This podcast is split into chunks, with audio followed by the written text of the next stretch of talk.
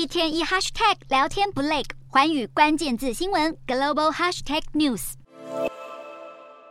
美国情报总监海恩斯九日出席国会听证会，针对台海问题指出，根据评估，中国并不愿意开战，而是希望透过和平手段来达成两岸统一。尽管如此，习近平一再强调，统一是势在必行。为了实现这个目标，中共仍不排除动用武力。海恩斯警告，由于台湾的半导体业对全球供应至关重要，因此两岸的冲突将会对经济带来巨大冲击。至于在同场作证的中情局局长伯恩斯也表示，他绝对不会低估习近平在这方面的野心。不过，他认为在看见各国如何回应俄罗斯入侵乌克兰，北京在决定攻打台湾以前，必定会仔细权衡利弊。尤其中国才刚从严格的清零政策走出来，政府必须想办法迅速恢复国内经济，并且寻求重新融入国际社会。习近平日前直接点名抨击美国，指控以美国为首的西方国家对中国进行全方位的打压与围堵，使得国家发展面临严峻挑战。海恩斯对此表示，这是习近平至今对美方发表最公开、最直接的批评，意味着美中紧张关系正在扩大，而北京对两国的悲观情绪正在升高。不过，海恩斯认为，北京还是会想办法。与美国保持稳定关系，这么做才符合中国的最大利益。